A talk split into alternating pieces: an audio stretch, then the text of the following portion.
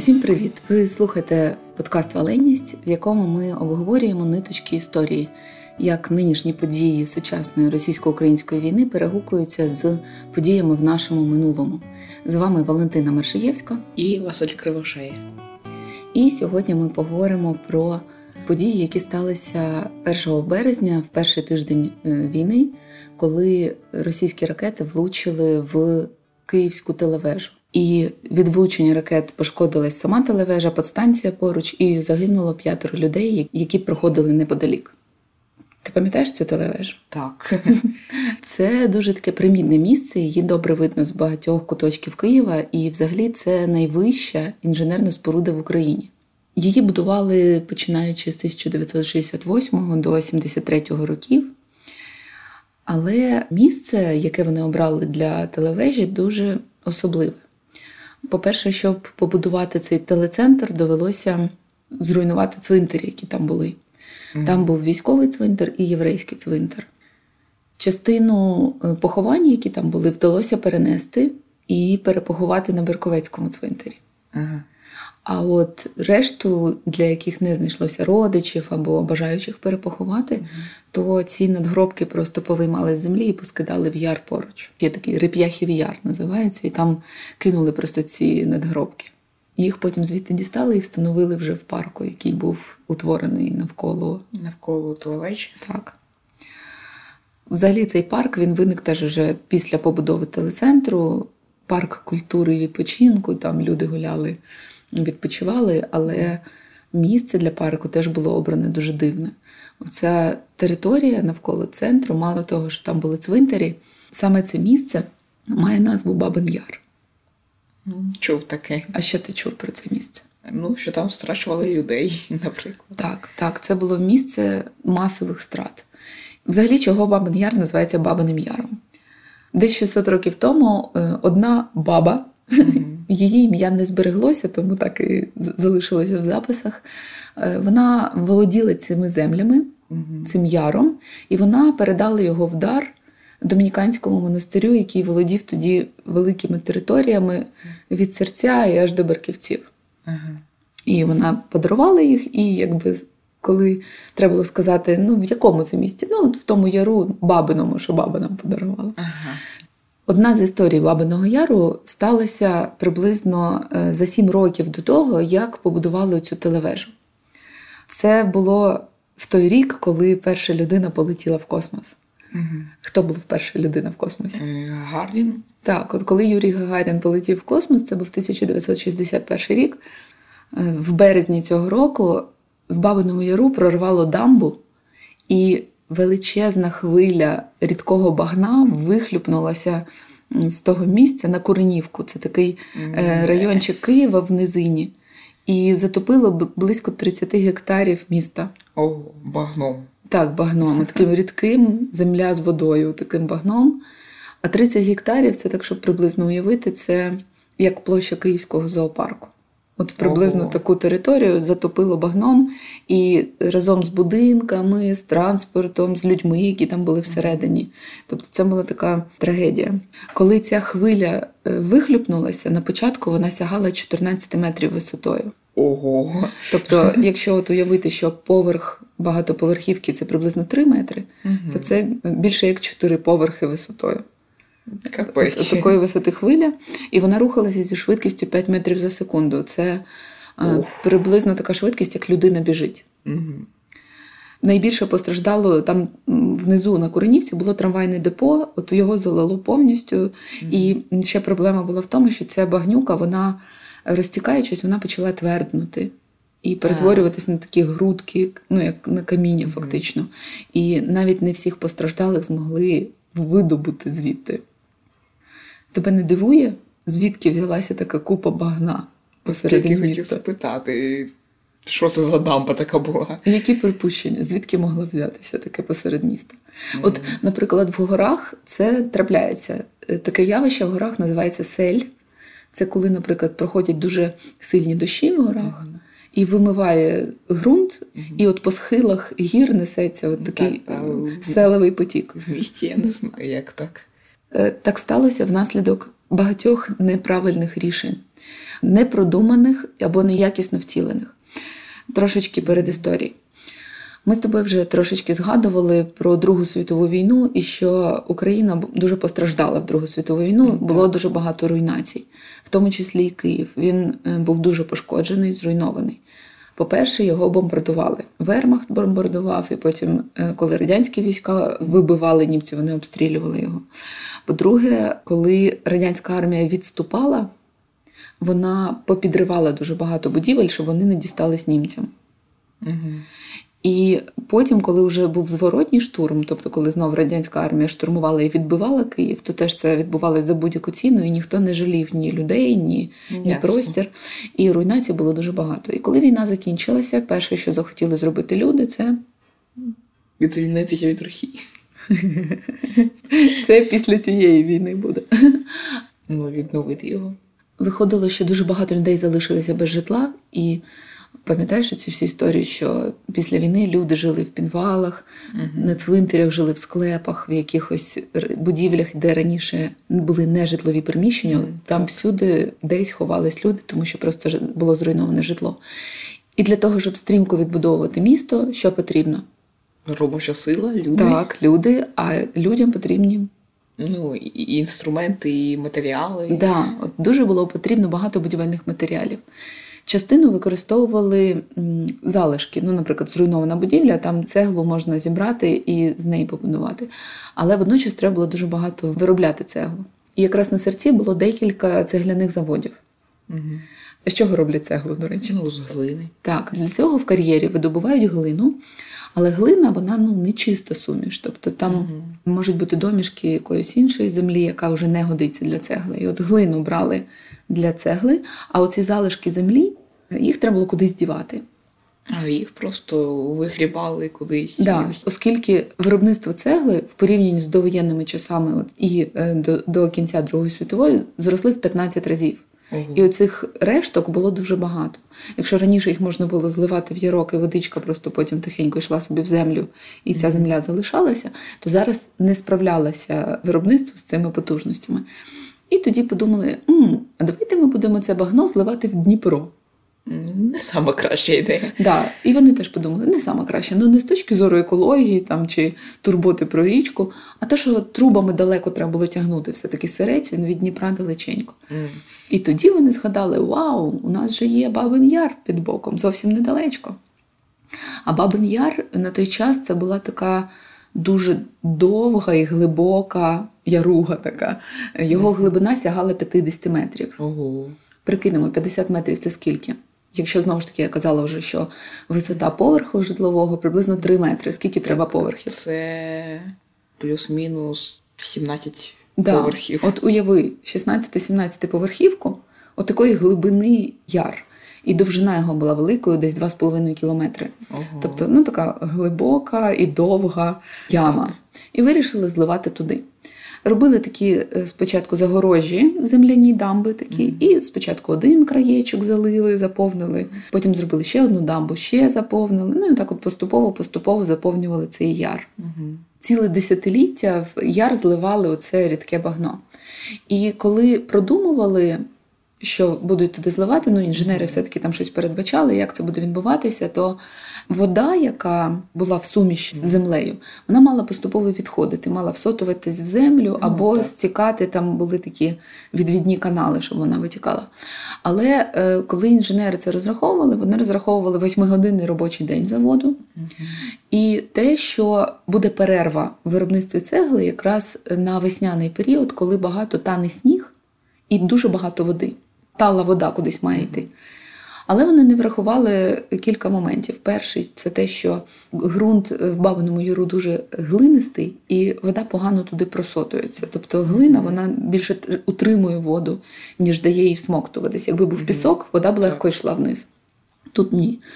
І те, що заводи не будуть працювати цілодобово в декілька змін, і не буде перерви на цей весняний період, тобто е, виробництво було набагато швидше і відходи зливали набагато швидше, ніж вода встигала йти з цього яру. Угу. І вийшло так, що яр поступово заповнювався не землею, яка б висихала, а от саме от цим багном рідким, яке так і залишалось рідким. І не дивно, що після такого ланцюжка порушень і помилок сталася трагедія. Коли вже велика частина яру була заповнена, там було приблизно 30 метрів рідкого багна, то одна з нижніх дамб її прорвала. Вона не витримала такого тиску, отримувати У таку мене велику. питання. А якщо це була яма, то чому якби нагору почало виливатись? Ні, воно не нагору почало виливатись. Бабин Яр він сам знаходиться на горбі. У нас же Київ це таке місце горбів і низин. І от Бабин Яр це на височині е, така тріщина в землі, яр. Ага. А Коренівка це низина поруч. Тобто Ясно. виходить, що цей резервуар з багном в Бабиному Яру він метрів на 50 нависав над низиною, просто за рахунок ландшафту. Ясно. І оця дамба вона просто прорвала в куточку, ніби цього яру, і воно все полилося вниз просто з гори. От 13 березня сталося ця біда. Уявляєш, ще березень, холодно, е, і холодна Ага. вода, оце багно. Воно прорвало земляну дамбу. Може, якби вона була бетонна, воно би ще й втримало, але земляна не витримала. І це все багно полилось на Куренівку, затопило велику територію, і стадіон, і лікарню, і дитячий садочок, Ага. і оце трамвайне депо. Тобто всього приблизно 300 помешкань. Почекай, а дамба була з землі. Да, земляна дамба. Раніше так робили, це Ясно. вважалося до- доволі нормально. Звучить не дуже. Да, ну, можливо, в інших обставинах воно би і працювало, але в цьому випадку це було дуже ризиковано. І виходить, що від цього затоплення було зруйновано близько 300 помешкань. Ну, або зруйновано, або пошкоджено, так що в них вже неможливо було жити. Е, Півтори тисячі людей залишилось без житла. А от скільки людей загинуло, точно встановити неможливо, тому що, по-перше, ну, не всіх змогли просто знайти в цій от, е, суміші оці, цього багна. А по-друге, влада дуже намагалася це приховати. Не розголошували, що сталася така трагедія. От, ну, орієнтовно вважається, що близько 500 людей загинуло в цій трагедії. Єдине, серед кого вдалося точно встановити кількість жертв, це працівники депо, тому що там було точно зрозуміло, скільки людей прийшло на роботу і скільки не повернулося з роботи. Тобто, це те, що стало відомо. Ось, і коли це сталося, почали ширитись такі чутки, що це Бабин Яр мститься. А, от тепер поговоримо про те, за що мстився Бабин Яр. Та подія, через яку Бабин Яр отримав розголос на весь світ, е, вона сталася за часів Другої світової війни. Це те, що ти згадав. Під час Другої світової війни в цьому місці були знищені десятки тисяч людей, і більшість з них були євреями. Взагалі, на території України, особливо на правобережжі, євреїв мешкало дуже багато. Ну і так само, як в Польщі, там далі далі на захід. Але от уже за Дніпром їх було значно менше, тому що за часів Російської імперії існувало таке поняття, як смуга осідлості. І євреям не дозволяли селитися далі якоїсь певної межі. От, Ну, вона проходила по Дніпру. В Києві перед Другою світовою війною було приблизно 850 тисяч населення. І чверть з них це були євреї. Ого. Да, доволі великий е, відсоток. Ну і чим західніше на Україні, тим більше. А нацисти німецькі, ну ти ж знаєш, що у них була одна з ідей. Це те, що Треба треба знищити всіх євреїв. Да, не тільки євреїв. У них взагалі було е, дуже дивне уявлення про те, що є ніби вищі нації і нижчі. Що німці це, Це найвища. да, нація. найвища нація. Трохи гірші, але ще нічого, наприклад, британці. А от оці всі слов'яни, це вже таке щось третьосортне. Їх краще відселити. Вони ще собаки живуть на такому гарному просторі, тобто в такому гарному місті, хороший клімат. Краще б там жили класні німці, а слов'ян ми туди подалі в Сибір виселимо. А от деякі нації вони взагалі ні на що не годні. Це, наприклад, євреї, роми. От їх взагалі треба знищити. От така була теорія у німців ну, на самому початку, коли прийшли до влади, вони розробляли план, як би всіх євреїв відловити і кудись виселити подалі. Наприклад, розглядали версію виселити всіх євреїв на Мадагаскар. А потім, коли вже почалася Друга світова війна, вони почали створювати гетто. В багатьох європейських містах, там в Празі, в Кракові, навіть у Львові, е, були створені гетто. Це такі квартали. Вибирався шматочок міста, такий не дуже елітний, якийсь занедбаний десь поблизу базару чи вокзалу, і туди переселяли з усього міста всіх євреїв. І вони мусили бути тільки там, носити жовті зірки, тобто мали купу різних обмежень в правах, і отак от їх намагалися ізолювати. Але коли німці продовжували рухатись на схід і захоплювали спочатку Польщу, потім Україну, то це ставало робити все складніше. І коли вони дійшли вже до Києва, вони вже не стали робити гетто. Угу. Битва за Київ, взагалі, коли німці захоплювали Київ, тривала довго, більше двох місяців. І коли вони, зрештою, його захопили, радянська армія відступила, угу. то вже через 10 днів, як Вермахт окупував Київ, розвісили по місту оголошення які звучали так, що наказуємо всім жидам міста Києва і околиць зібратися в понеділок, 29 вересня 41 року, о 8 годині ранку угу. на розі вулиць Мельника і Докторівській. Mm. Я почала шукати, що це таке, а це неправильно вони написали назву: це Дегтярівська і Мельникова вулиця. Тоді називалась Мельникова, зараз це вулиця Ілленка. Тобто цей ріг цих вулиць це там, де зараз метро Лук'янівська. Uh-huh. Всім наказали туди зібратися, при собі мати документи, гроші, білизну. Хто не підкориться цьому наказу, той буде розстріляний. Mm. Як ти думаєш, люди прийшли? Я не знаю, чи я б, наприклад, прийшов би, якби незнайомі люди сказали, типу, ідіть, типу, з всіма речами на таку вулицю, або ми вас розстріляємо. Угу. Думаю, ні. А насправді люди прийшли. І мене mm-hmm. це теж дійсно дуже дивувало. Я не могла зрозуміти, чому так. Коли я от вперше дізналась про цю історію, я думаю, чому ж вони не намагались тікати, там взагалі просто відмовилися. Ну, тобто, силою привести таку купу людей на це місце було би складно. Це б зайняло багато часу, а так всі зібрались самі. Але тут треба враховувати обставини, в яких це все відбувалось. Тобто, це був Київ 41-го року. Перед цим, в 37-38 роках, відбулася велика кількість репресій, сталінських розстрілів, mm дуже багато насильства. Перед цим була Перша світова війна і національно визвольні змагання, коли було дуже багато теж. Е, військових дій і погромів, зокрема єврейських. Тобто uh-huh.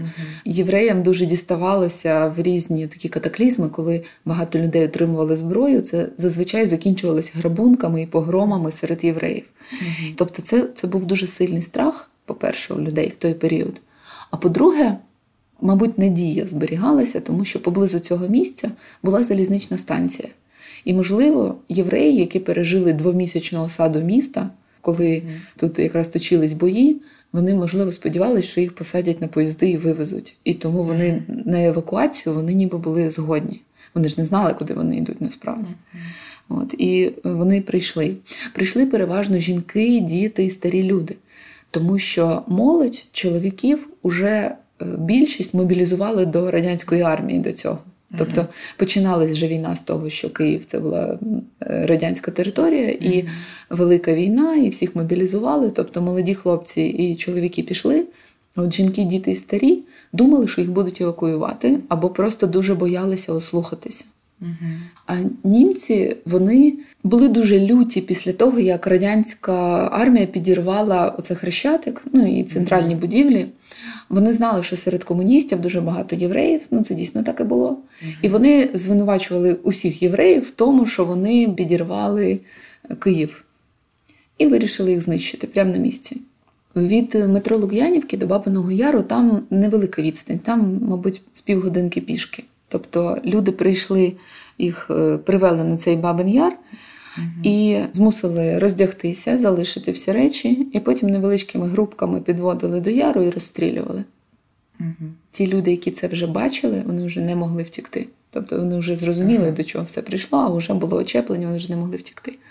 Розстріли тривали цілий день. От з восьмої ранку люди зібралися, і до самого вечора йшли розстріли. Всіх розстріляти за один день не встигли. І коли робочий день закінчився, тих, хто залишався, їх загнали в такі ангари неподалік і змусили чекати до наступного дня. І наступного дня продовжили. Мені це так страшно, що ти знаєш, що розстрілюють типу людей, і ти один з них, і ти маєш ще, наприклад, спати зараз. Ти, ну, я не думаю, що там хтось ну, я спав. не думаю. так. Якби, ну да, це от є така навіть приказка, що очікування смерті страшніше самої смерті. Угу. І виходить, що за ці два дні розстріляли 34 тисячі людей. Ого. Ну, майже. Величезна кількість, я навіть не уявляю. От м, я намагалась прикинути, скільки це. От пам'ятаєш, ви колись з татом ходили на футбол на стадіон. Так. Оцей стадіон Динамо він вміщує 17 тисяч. Тобто, це два стадіони повні людей за два дні. Ого. От. І це було дуже важко робити. Тобто, німці, які це втілювали, вони дуже втомилися. Тобто, постійно стріляти, рука постійно цю віддачу пістолета витримує, це важко. Це єдина проблема. Психіка не витримувала. Тобто, люди, які це робили, їм було дуже важко це робити психічно. Ну і потім на це потрібно було дуже багато куль. Тобто, щоб вбити 34 тисячі людей, треба щонайменше 34 тисячі куль, а то і більше. От і всі ці події вони потім спричинили ще більш жахливі висновки. Тобто нацисти зробили з цього висновки, що треба якось оптимізувати процес. Вони не подумали, що, мабуть, не варто вбивати стільки людей. Вони подумали, що треба якось покращити систему. М. І якраз я була в музеї. Біля Берліну є музей, присвячений конференції в Ванзеї. Ванзеї це таке озеро, курорт, такий гарне дуже місце, де люди відпочивають зазвичай. І от там було таке будівля, вілла, така, на якій зібрались люди, високопосадовці, е, нацистські, близько 15 людей зібралося. От частина з них була ті, хто організовували ці масові розстріли в Україні, і вони почали розказувати, що це дуже незручно, що солдат шкода, вони нервуються, коли треба немовляти старих розстрілювати. Нам треба якусь іншу схему придумати. І тоді якраз було рішення, яке якраз і називали остаточне вирішення єврейського питання. Тобто, якщо до цього німці ще якось думали виселяти євреїв, щось там їх ізолювати, то тут вирішили, що треба знищувати. І для знищення треба придумати технологію. Спочатку придумали таку штуку, яка називалась газвагени. Це були вантажівки, в яких був закритий кузов, і е, людей саджали в ці вантажівки, в ці кузови, а вихлопну трубу заводили всередину. Так що викидні гази двигуна, от від роботи двигуна, потрапляли всередину цього фургону. І поки вантажівка доїжджала з місця, де людей посадили в неї, до місця призначення, там вже всі були мертві, тому що це дуже токсичні отруйні речовини.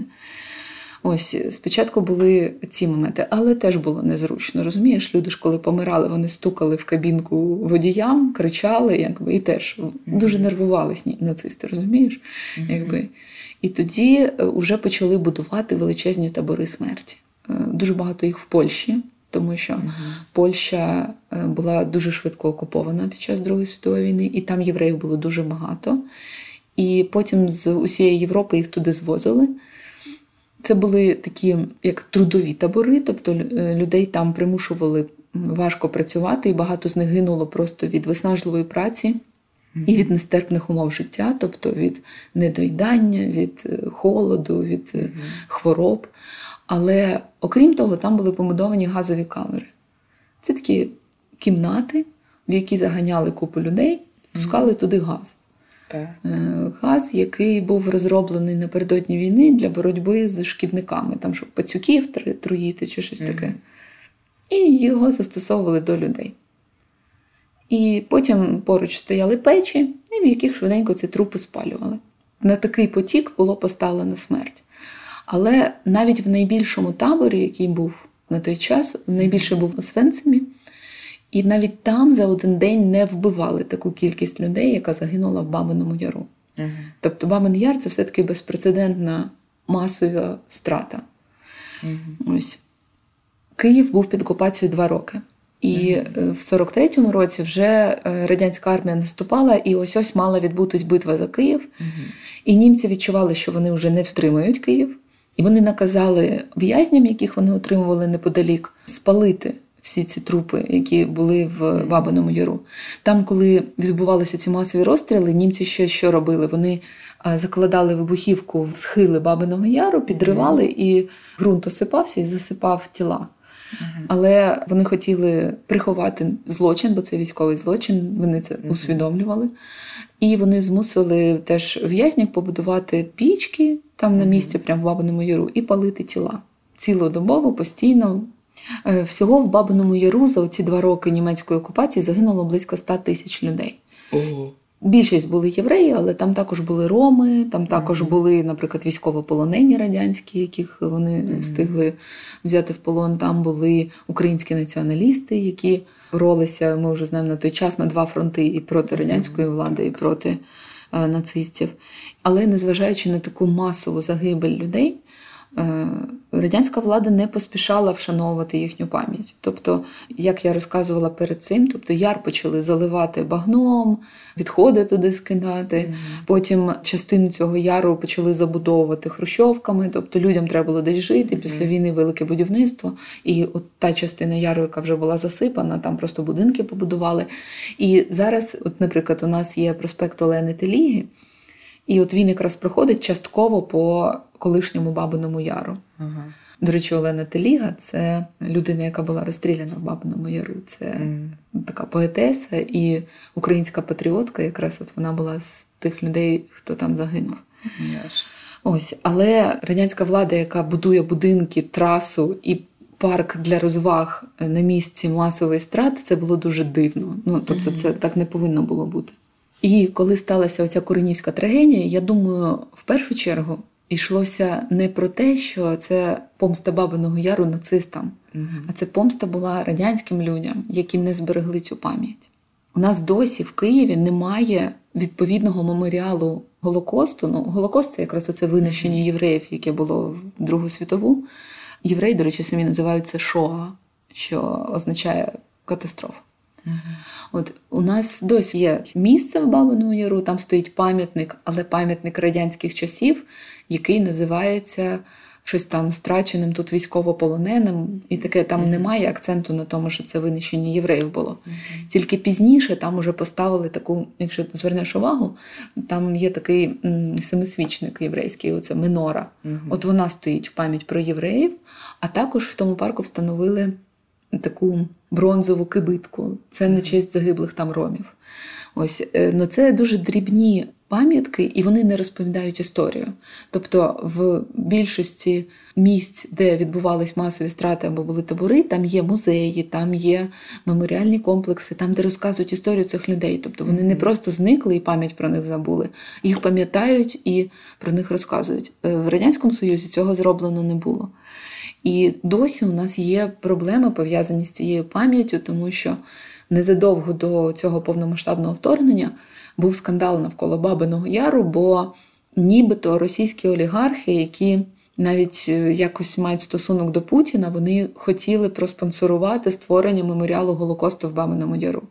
От ти собі уявляєш, як би це зараз сприймалося, якби е, в Бабиному Яру з'явився ну, музей чи меморіал на гроші прибічників Путіна. Якби. Дуже ненормальна ситуація, правда? Коли сталися ці обстріли телецентру в перший тиждень вторгнення, і Зеленський тоді прокоментував це так, що він ніби дорікав Європі, що от ви 80 років повторювали ніколи знову, але от зараз ракети падають на той самий Бабин Яр, а ви не втручаєтеся. Після цього ми знаємо, що відбулося. Європа почала втручатися, почала допомагати Україні, почала засуджувати дії Росії, виводити різні компанії з ринку. Тобто зараз е, не можна сказати, що вони нічого не роблять. І тепер мені здається, що має бути наш крок з моменту, коли сталася трагедія в Бабиному Яру, минуло вже дуже багато часу, і ми зараз бачимо, скільки трагедій встигло відбутися ще. Ми бачили і Бучу, і от зараз ми бачимо Ізюм. І зараз ми дуже гостро почали відчувати необхідність вшанування пам'яті людей. Як, на твою думку, люди мають вшановувати пам'ять у цих людей, які загинули тоді і гинуть зараз під окупацією? З повагою. А як? Ну, дивись, от ви зараз живете в час, коли відбуваються ці жахливі події. А, наприклад, от ваші діти вони вже цього не застануть. Так. Як їм розказати так, щоб вони зрозуміли, що відбулося? Мені здається, через музей це можна буде зробити якийсь. Що би ти в цих музеях показував? Ну, показував, наприклад, фото з цих місць, і дуже часто в музеях ще є, наприклад, якась історія, і, наприклад, там якась річ з цього місця. Угу. І я би розказувала не тільки про обставини загибелі, я би розказувала про життя цих людей, угу. як вони жили до цього, щоб, знаєш, підкреслити з одного боку, що це просто звичайне життя, угу. яке хтось взяв і забрав. Для того, щоб стати жертвою масової страти, не треба було нічого зробити. Люди могли бути ні в чому невинними, просто жити своє життя, угу. і їх спіткала така трагедія. І водночас показати цінність цього життя, цінність кожної людини. Наприклад, якщо показувати, що людина писала вірші, або була файним кравцем, або була вчителем в школі, або якимось майстром, який там годинники ремонтував, то тоді з'являється цінність цього життя. Це не просто статистика, загинуло там стільки-то тисяч. Тобто, коли кажуть просто про тисячі, не відчуваєш цієї цінності. А коли розказуєш кожну життєву історію. От я, наприклад, коли читала про Бабин Яр і дивилась відео, я знайшла навіть спогади деяких людей, які вижили в Бабиному Яру. Одна mm-hmm. дівчина розказувала, як вона, коли її підвели до краю, вона стрибнула вниз до моменту, коли роздався постріл. Mm-hmm. Тобто вона встигла туди впасти і прикинутись мертвою, а потім змогла звідти вибратись і вижити. Оці історії вони дуже запам'ятовуються і вражають. І тому я думаю, я дуже сподіваюся, що оскільки ми зараз зрозуміли, як можна вшановувати пам'ять людей, навіщо, для чого і чому це так важливо, то після завершення цієї війни ми зможемо вшанувати пам'ять не тільки загиблих в цій війні, а й тих, хто загинули е, в попередніх воїнах, які так. зазнала наша земля, і в тому числі в Бабиному Яру. Так, ось коли ми були на Бабиному е, Яру, я навіть не міг подумати спочатку, що там сталася така трагедія. Мені здається, важливо робити так, щоб ми знали все. Да, щоб люди, які туди потрапляють, могли про це задуматись. Mm-hmm. Згодна з тобою. Ну що ж, ми поговорили про доволі складні речі, але ті, про які потрібно говорити. Mm-hmm. Дякую тобі е, за увагу, за залученість. Дякую нашим слухачам, які були з нами. Підписуйтесь на наші сторінки в соцмережах, в Фейсбуці, стежте за нами на Патреоні. Можете, якщо маєте таку можливість і бажання, підтримати нас на Patreon patreon.com Також знайти матеріали для занять про Бабин Яр, про Куренівську трагедію ви можете на нашому сайті valency.org.ua. І до нових зустрічей. Бувайте!